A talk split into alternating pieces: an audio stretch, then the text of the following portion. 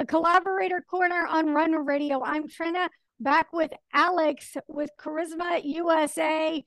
Tell us a little bit about how to when it comes to being a self-starter and trying to get a business going. You need to learn as much as you can. That is the hard truth. I mean, you really need to go out and try to find someone who is almost in your same field or contiguous to your field and learn as much as they know. Go online and learn as much as is there to be known, because it's, especially in marketing, is a so ever-moving field that you are never gonna know enough.